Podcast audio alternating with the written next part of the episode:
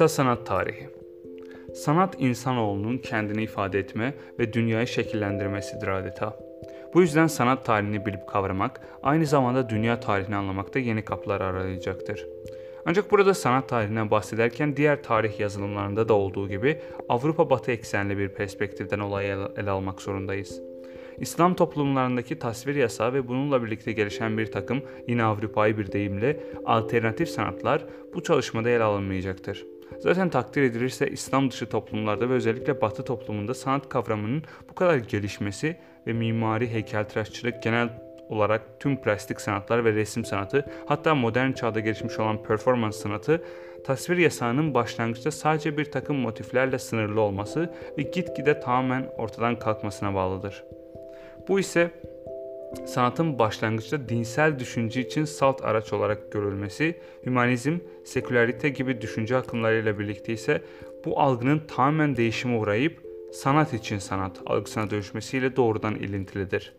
Batı toplumlarında ve bazı uzak doğu kültürlerinde sanat algısının değişime uğraması toplumun ekonomik, düşünsel, dini ve algısal bir takım değişimlere uğramasıyla birlikte sürekli bir metamorfoz yaşamıştır.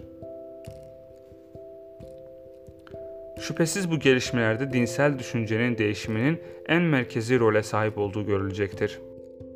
Çalışmamızda özellikle bu algısal değişikliklerin yol açtıkları yeni ekollere, sanat evrelerine, bu ekollere ve bu çağlara mensup olan sanat dehalarına ve en önemli eserlerine yer vermeye çalışacağız.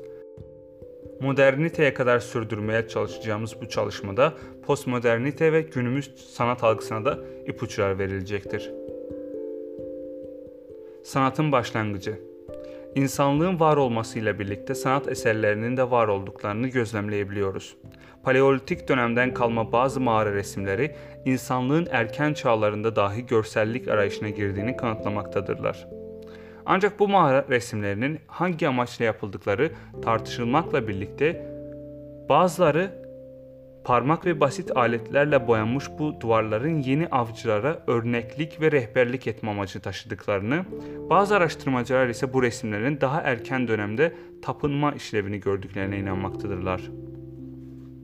Neolitik döneme gelindiğinde ise insanlığın heykelciliğin en primitif hali olarak adlandırabileceğimiz bir çeşit taş oymacılığına başladığını müşahede etmekteyiz.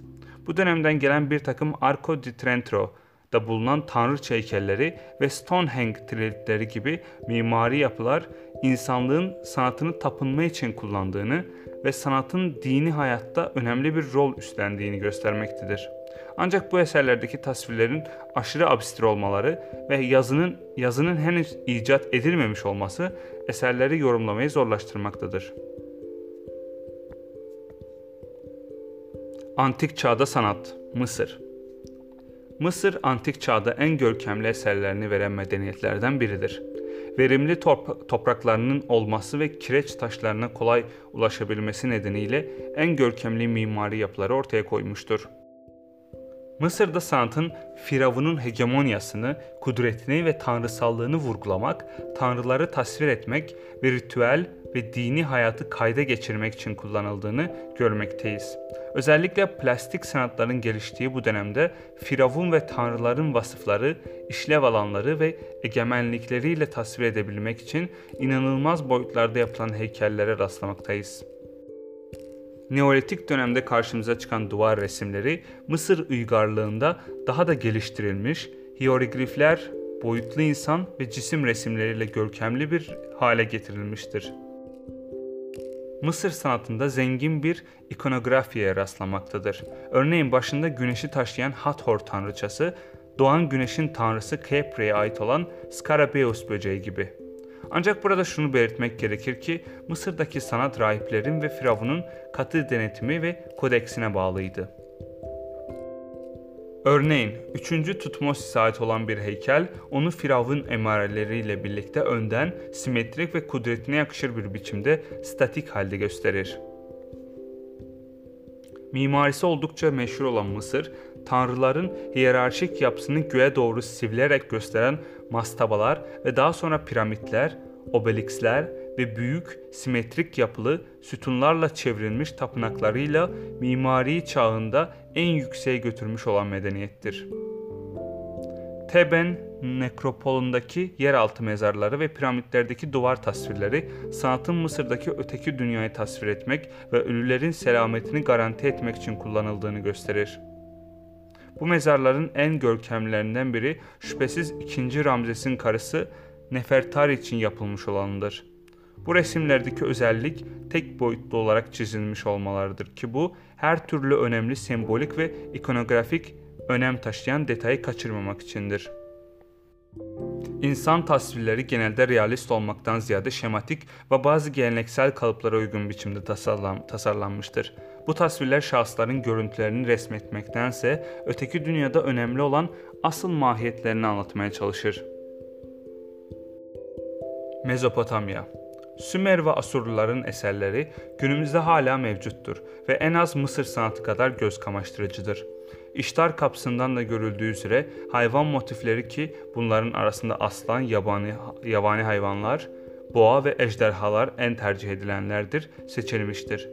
Şehirleri adeta antik metropol görünümünde olup kralları mutlak iktidarı sahibi ve saltanatlarını büyük ve ihtişamlı saraylarla ilan etmekteydiler. Bu sarayların girişinde Mısır'daki sfenxlere benzer hayvan gövdesiyle kralın başı birleştirilmiş heykeller bulunmaktaydı. Bu heykeller saltanat sahibini yüceltmek için güçlü hayvanların unsurlarını taşımaktaydı. Duvar rölyefleri çoğu zaman av sahneleri, tazim sahneleri ve savaş sahnelerini barındırmaktaydı. Mezopotamya sanatında tıpkı Mısır'da da olduğu gibi rölyeflerdeki resimler hiçbir detayı kaçırmamak adına tek boyutlu olarak çizilmişti. Tanrı tasvirleri hayvan unsurları ve insan unsurlarını birleştirmekteydi. Mezopotamya mimarisinden söz edildiğinde ilk akla gelen zigguratlardır. Bunlar yıldızları gözlemleme ve tapınma ritüellerini gerçekleştirmek için yapılmış olan, terası bulunan ve mastabalara benzeyen tapınak kuleleridir. Ancak piramitlerin aksine zigguratların üstü düz olup dikdörtgen, oval ya da kare platformları üzerinde kurulmuş çeşitleri mevcuttu. Üst kısma kadar uzanan bir rampa ile en ulu tanrı Marduk'un aynı zamanda başrahip olan kralla görüşmesi sembolik biçimde tasvir edilmekteydi. Buradan aynı zamanda astronomi ve yıldız biliminde temayüz etmiş olan bilim adamları yıldız gözlemlerini gerçekleştirmekteydi. Antik çağdan bu zamana kadar aktarılmış olan burç tasvirleri Mezopotamya bilim adamlarının verilerini sanatsal biçimde ifade etmelerinin ürünüdür. Bu yıldız resimleri antik çağdan bu yana kadar birçok sanatçının eserinde aynı şekilde aktarılmıştır. Mezopotamya sanat mimarisine aktarılmış olan bir diğer önemli motif ise Babil Kulesi'dir. Özellikle kutsal kitapta anılmasıyla birlikte Babil Kulesi Hristiyan kültüründe ve böylece sanatında farklı değişimlere uğramış ve geleneksel olarak insanın ilahi kudret karşısındaki kibrin onun düşüşüne sebep olacağını sembolize etmiştir. Bu antik motifi Orta Çağ'daki sanat algısıyla ihya edenler arasında Hollandalı ressam Pieter Bruegel Babil Kulesi, modern dönemde film sanatıyla yeni bir yoruma tabi tutan bir diğer isim ise John Huston, The Bible 1966 olmuştur.